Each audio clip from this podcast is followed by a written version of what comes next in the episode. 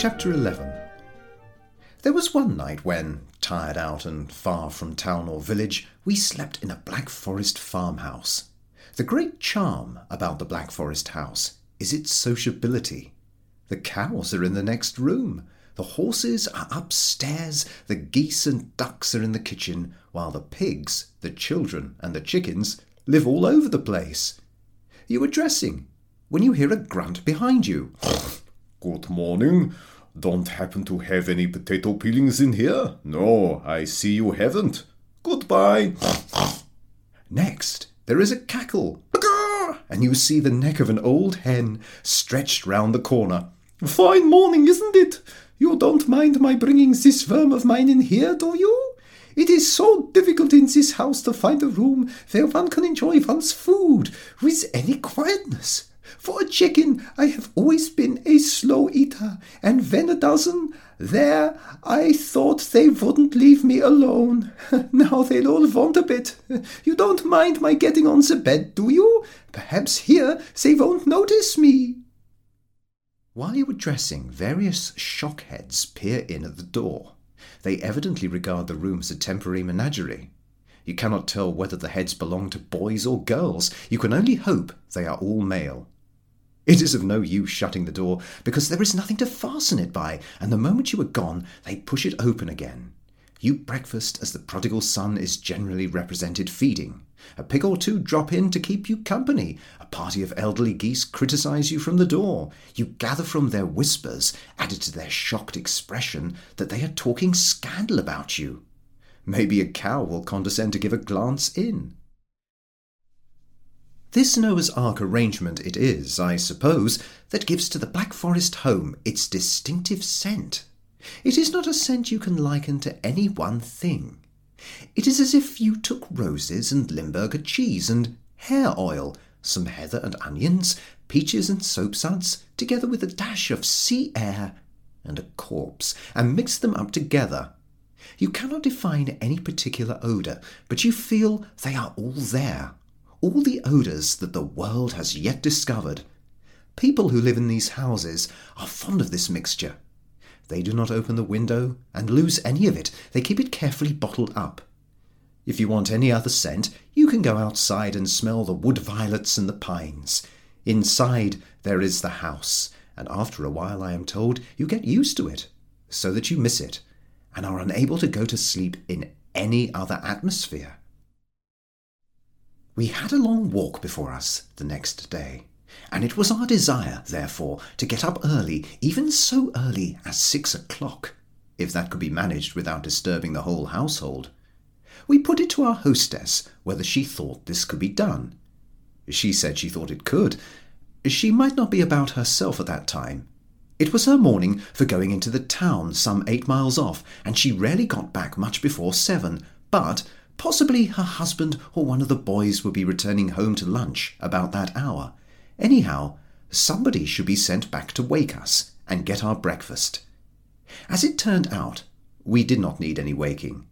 We got up at four, all by ourselves. We got up at four in order to get away from the noise and the din that was making our heads ache. What time the Black Forest peasant rises in the summer time, I am unable to say.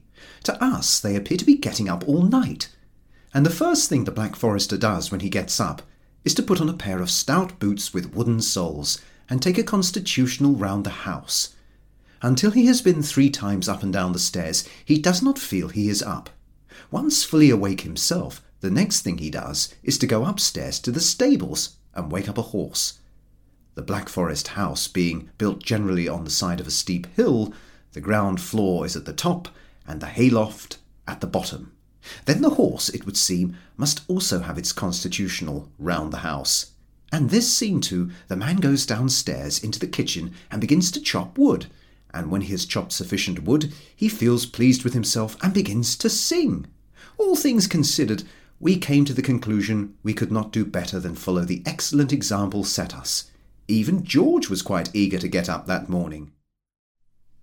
We had a frugal breakfast at half past four, and started away at five. Our road lay over a mountain, and from inquiries made in the village, it appeared to be one of those roads you cannot possibly miss. I suppose everybody knows this sort of road. Generally, it leads you back to where you started from, and when it doesn't, you wish it did, so that at all events you might know where you were. I foresaw evil from the very first, and before we had accomplished a couple of miles, we came up with it. The road divided into three. A worm eaten signpost indicated that the path to the left led to a place that we had never heard of. That was on no map. Its other arm, pointing out the direction of the middle road, had disappeared. The road to the right, so we all agreed, clearly led back again to the village. The old man said distinctly, so Harris reminded us, keep straight on round the hill. Which hill? George asked, pertinently. We were confronted by half a dozen, some of them big, some of them little. He told us, continued Harris, that we should come to a wood. I see no reason to doubt him, commented George, whichever road we take. As a matter of fact, a dense wood covered every hill. And he said, murmured Harris, that we should reach the top of it in about an hour and a half. There it is, said George, that I begin to disbelieve him. Well, what shall we do? said Harris. Now I happen to possess the bump of locality. It is not a virtue. I make no boast of it. It is merely an animal instinct that I cannot help. That things occasionally get in my way, mountains, precipices, rivers, and such like obstructions, is no fault of mine. My instinct is correct enough. It is the earth that is wrong. I led them by the middle road. That the middle road had not character enough to continue for any quarter of a mile in the same direction, that after three miles up and down hill it ended abruptly in a wasp's nest, was not a thing that should have been laid to my door. If the middle road had gone in the direction it ought to have done, it would have taken us to where we wanted to go. Of that I am convinced. Even as it was, I would have continued to use this gift of mine to discover a fresh way had a proper spirit been displayed towards me. But I am not an angel. I admit this frankly, and I decline to exert myself for the ungrateful and the ribald. Besides, I doubt if George and Harris would have followed me further in any event. Therefore it was that I washed my hands of the whole affair, and that Harris entered upon the vacancy. Well, said Harris, I suppose you are satisfied with what you have done. I am quite satisfied, I replied from the heap of stones where I was sitting. So far I have brought you with safety. I will continue to lead you further, but no artist can work without encouragement. You appear dissatisfied with me because you do not know where you are. For all you know, you may be just where you want to be. But I say nothing as to that. I expect no thanks. Go your own way. I have done with you both. I spoke, perhaps, with bitterness, but I could not help it. Not a word of kindness had I had all the weary way. Do not misunderstand us, said Harris. Both George and myself feel that without your assistance we should never be where we are now. For that we give you every credit, but instinct is liable to error. What I propose to do is to substitute for it science, which is exact. Now, where's the sun? Don't you think, said George, that if we made our way back to the village and hired a boy for a mark to guide us, it would save time in the end? It would be wasting hours, said Harris with decision. You leave this to me. I have been reading about this thing, and it has interested me. He took out his watch and began turning himself round and round. It is as simple as ABC, he continued. You point the shorthand at the sun, then you bisect the segment between the shorthand and the twelve, and thus you get the north. He worried up and down for a while, then he fixed it. Now I've got it, he said. That's the north, where the wasp's nest is. Now give me the map. We handed it to him, and seating himself facing the wasps, he examined it. Todtmoos from here, he said, is south by southwest. How do you mean from here? asked George. Why, from here, where we are, returned Harris. But where are we? said George. This worried Harris for a time, but at length he cheered up. It doesn't matter where we are, he said. Wherever we are, Todtmoos is south by southwest. Come on, we are only wasting time. I don't quite see how you make it out, said George, as he rose and shouldered his knapsack. But I suppose it doesn't matter. We are out for our health, and it's all pretty. We shall be all right, said Harris with cheery confidence. We shall be in a Todtmoos before ten. Don't you worry. And at Todtmoos we will have something to eat. He said that he himself fancied a beefsteak, followed by an omelette. George said that personally he intended to keep his mind off the subject until he saw Todtmoos. We walked for half an hour, then emerging upon an opening, we saw below us, about two miles away, the village through which we had passed that morning. It had a quaint church with an outside staircase, a somewhat unusual arrangement. The sight of it made me sad. We had been walking hard for three hours and a half, and had accomplished, apparently, about four miles. But Harris was delighted. Now at last, said Harris, we know where we are. I thought you said it didn't matter, George reminded him. No more it does, practically, replied Harris, but it is just as well to be certain. Now I feel more confidence in myself. I'm not so sure about that being an advantage, muttered George, but I do not think Harris heard him. We are now, continued Harris, east of the sun, and Todtmoos is southwest of where we are, so that if. He broke off. By the by, he said, do you remember whether I said the bisecting line of that segment pointed to the north or to the south? You said it pointed to the north, replied George. Are you positive? persisted Harris. Positive, answered George, but don't let that influence your calculations. In all probability, you were wrong. Harris thought for a while. Then his brow cleared. That's all right, he said. Of course it's the north. It must be the north. How could it be the south? Now we must make it for the west. Come on. I am quite willing to make for the west, said George. Any point of the compass is the same to me.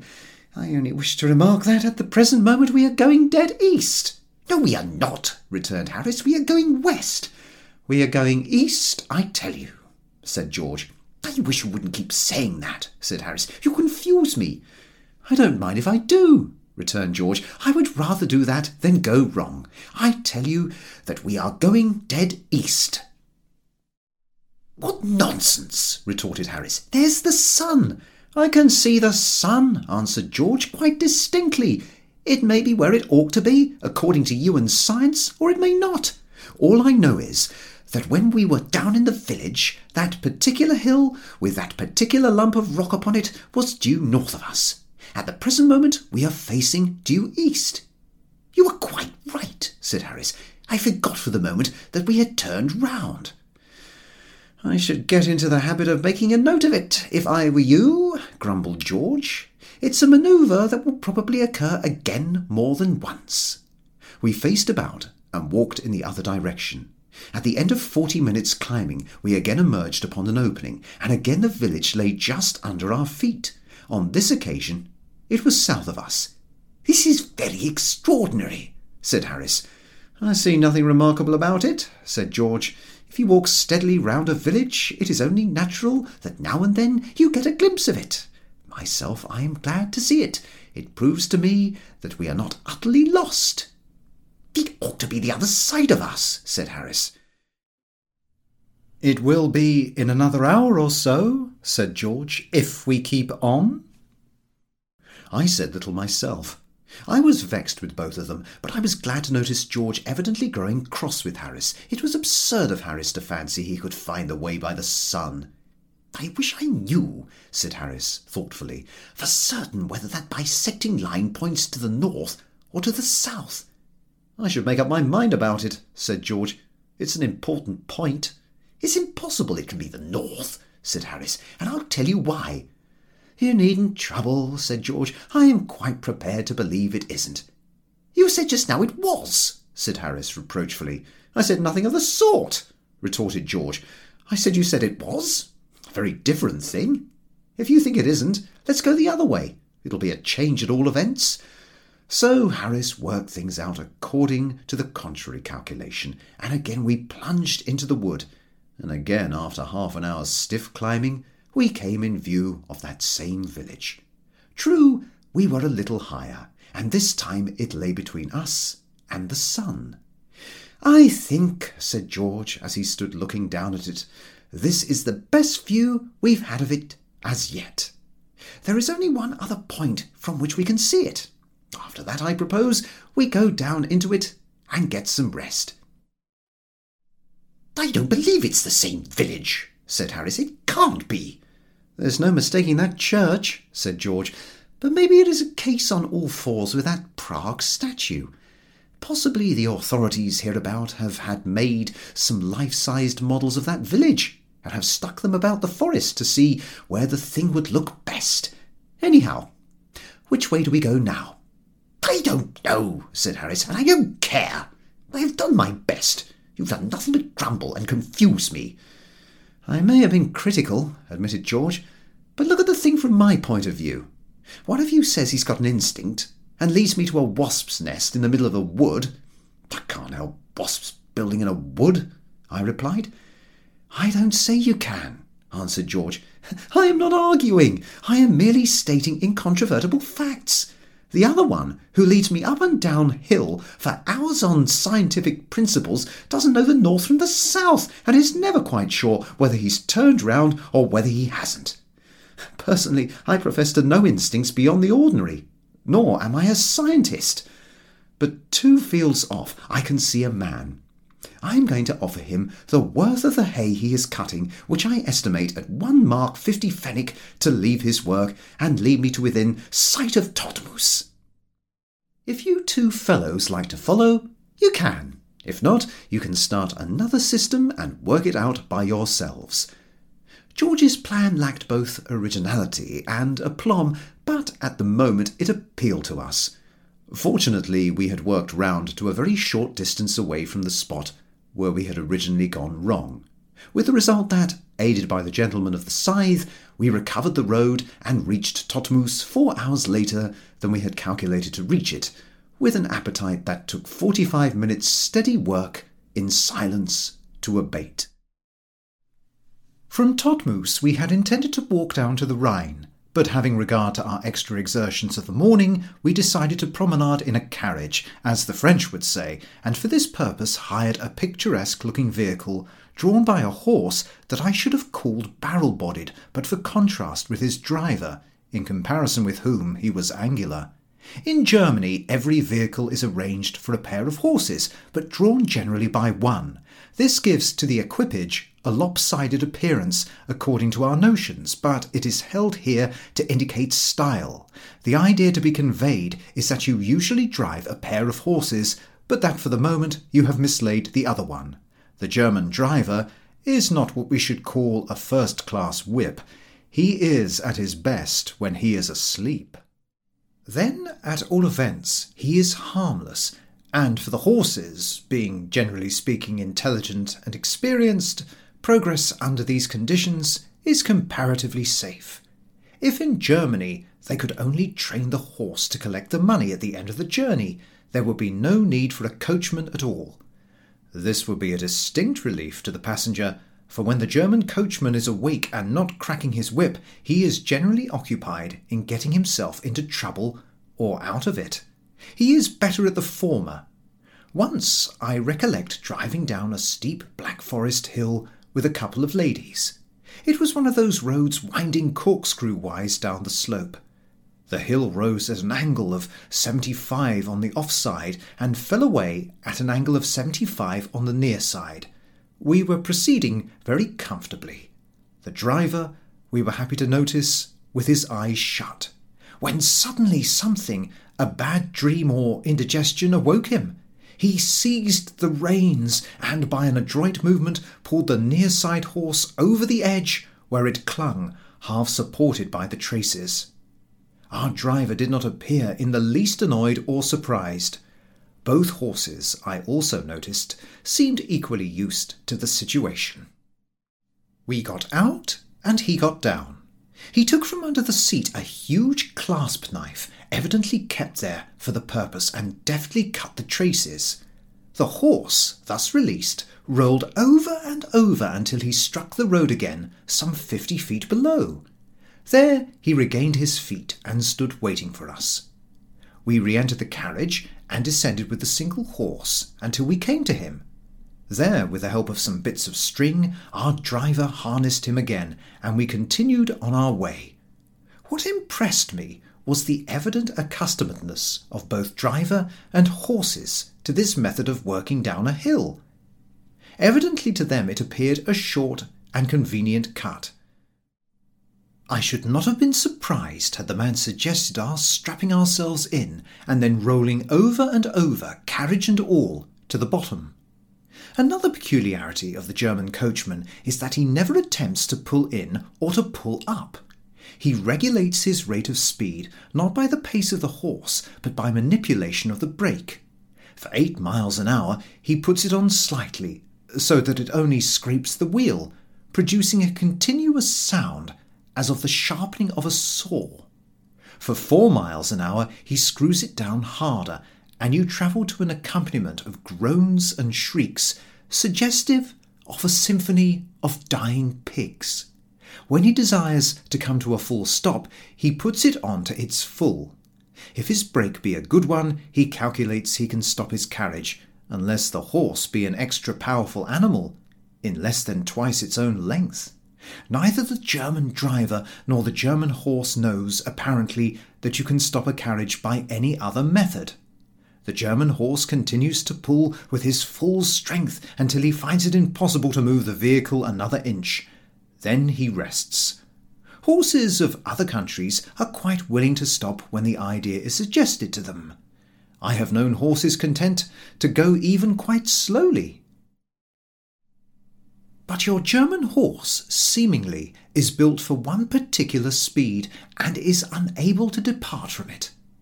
I am stating nothing but the literal, unadorned truth when I say I have seen a German coachman, with the reins lying loose over the splashboard, working his brake with both hands, in terror lest he would not be in time to avoid a collision. At Waldshut, one of those little 16th century towns through which the Rhine flows during its earlier course, we came across that exceedingly common object of the continent, the travelling Briton grieved and surprised at the unacquaintance of the foreigner with the subtleties of the English language. When we entered the station, he was, in very fair English, though with a slight Somersetshire accent, explaining to a porter for the tenth time as he informed us, the simple fact that though he himself had a ticket for Donaueschingen and wanted to go to Donaueschingen to see the source of the Danube, which is not there, though they tell you it is, he wished his bicycle to be sent on to Engen and his bag to Constance, there to await his arrival. He was hot and angry with the effort of the thing. The porter was a young man in years, but at the moment looked old and miserable. I offered my services. I wish now I had not, though not so fervently, I expect, as he, the speechless one, came subsequently to wish this. All three routes, so the porter explained to us, were complicated, necessitating changing and rechanging. There was not much time for calm elucidation, as our own train was starting in a few minutes.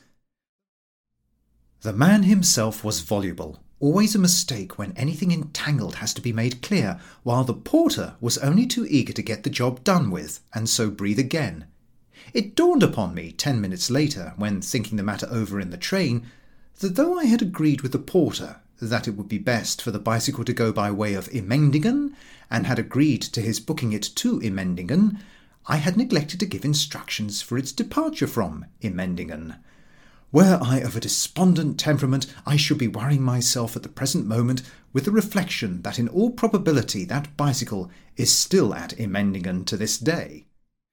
But I regard it as good philosophy to endeavour always to see the brighter side of things. Possibly the porter corrected my omission on his own account, or some simple miracle may have happened to restore that bicycle to its owner some time before the end of his tour. The bag we sent to Radolfzell, but here I console myself with the recollection that it was labelled Constance, and no doubt, after a while, the railway authorities, finding it unclaimed at Radolfzell, forwarded it on to Constance.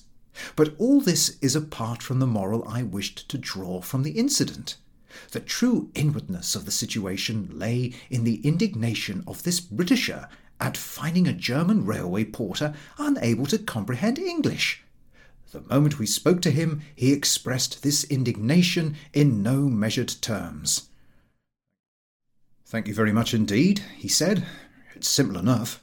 I want to go to Donaueschingen myself by train. From Donaueschingen, I'm going to walk to Geisingen. From Geisingen, I'm going to take the train to Engen. And from Engen, I'm going to bicycle to Constance.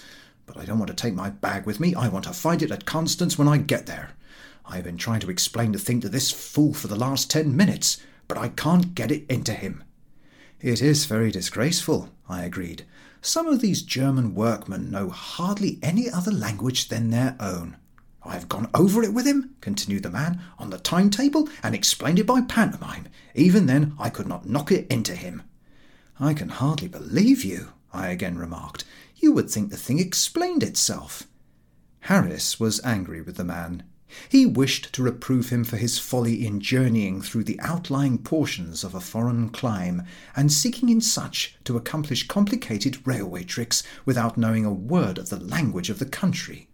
But I checked the impulsiveness of Harris and pointed out to him the great and good work at which the man was unconsciously assisting.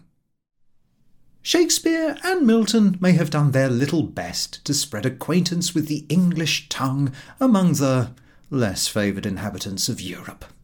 Newton and Darwin may have rendered their language a necessity among educated and thoughtful foreigners. Dickens and Ouida Uh, for your folk who imagine that the literary world is bounded by the prejudices of New Grub Street, would be surprised and grieved at the position occupied abroad by this at home sneered at lady, and may have helped still further to popularize it.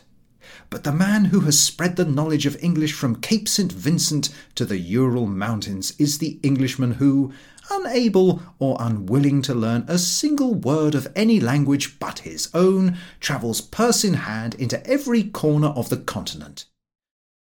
One may be shocked at his ignorance, annoyed at his stupidity, angry at his presumption. But the practical fact remains he it is that is anglicizing Europe.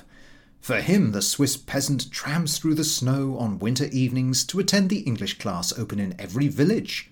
For him, the coachman and the guard, the chambermaid and the laundress pore over their English grammars and colloquial phrase books. For him, the foreign shopkeeper and merchant send their sons and daughters in their thousands to study in every English town. For him it is that every foreign hotel and restaurant keeper adds to his advertisement, Only those with fair knowledge of English need apply. Did the English speaking races make it their rule to speak anything else than English, the marvellous progress of the English tongue throughout the world would stop.